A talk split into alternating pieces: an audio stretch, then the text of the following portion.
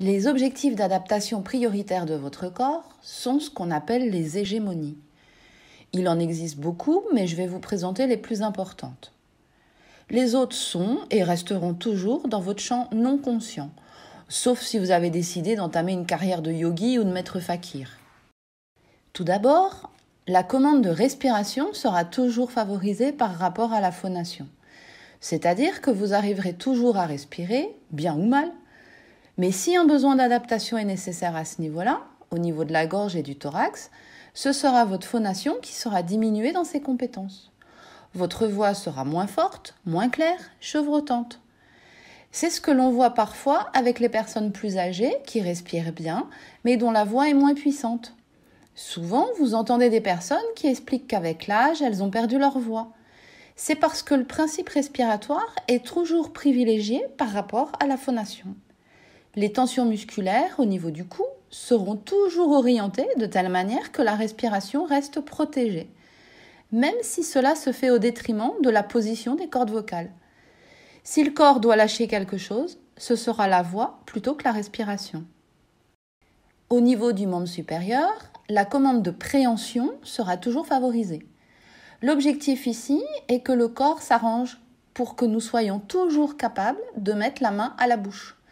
C'est pourquoi lorsque vous rencontrez une personne qui a une lésion de type accident vasculaire cérébral, ce qu'on appelle un AVC, ou des douleurs importantes du bras, la mobilité qui est favorisée par le corps est le mouvement du porté à la bouche.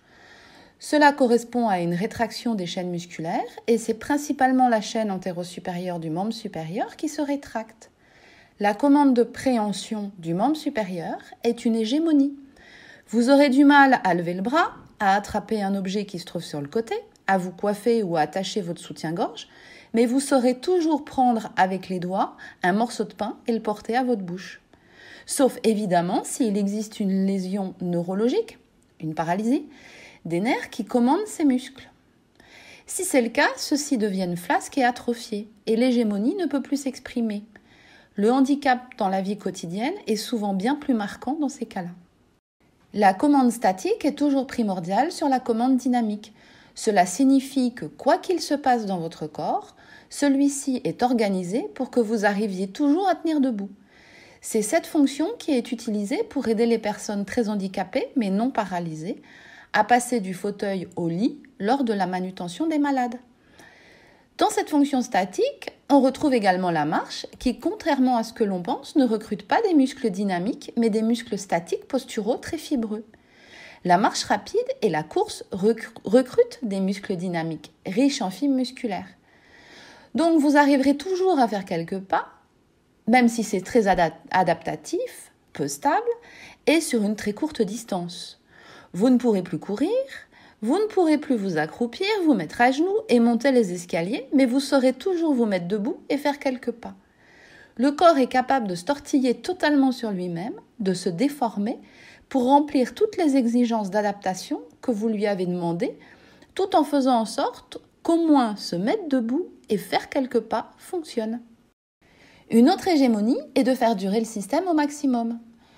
Contrairement à ce que l'on vous a dit de faire pour vous-même depuis tout petit, le corps est le plus grand partisan que je connaisse de la politique du moindre effort.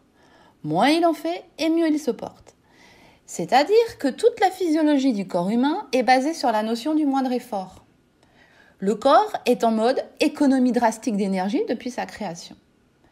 Cela signifie que plus vous vieillissez, plus votre corps va augmenter ses courbures, car c'est plus confortable pour lui. Il répartit plus facilement les masses. C'est pourquoi vous voyez souvent des personnes âgées qui ont perdu leur côté élancé et dynamique, leur maintien. Le port naturel du corps se dégrade naturellement avec l'âge pour une question de recherche d'agencement confortable. Il faut dire que pendant toute votre vie, vous lui avez demandé tellement d'efforts pour autre chose qu'il va chercher des vacances là où il peut.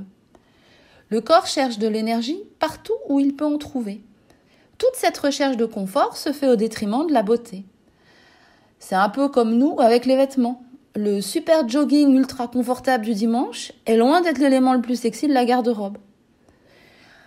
Le confort statique sera donc synonyme d'une augmentation de la tension des muscles statiques posturaux. C'est ce qu'on appelle l'augmentation du tonus postural. Ce que vous, vous appelez je me sens raide et j'ai mal un peu partout et j'ai l'impression d'avoir pris 10 ans en 3 mois. Le confort statique génère également un raccourcissement des muscles de la statique, ce qui provoque un tassement du corps. En clair, vous avez moins d'amplitude dans vos articulations, donc vous avez le sentiment d'être limité dans vos mouvements, et en plus vous perdez quelques centimètres. Vous devenez plus petit. Ainsi, vos muscles vont s'enraidir pour que l'ensemble tienne mieux sans effort.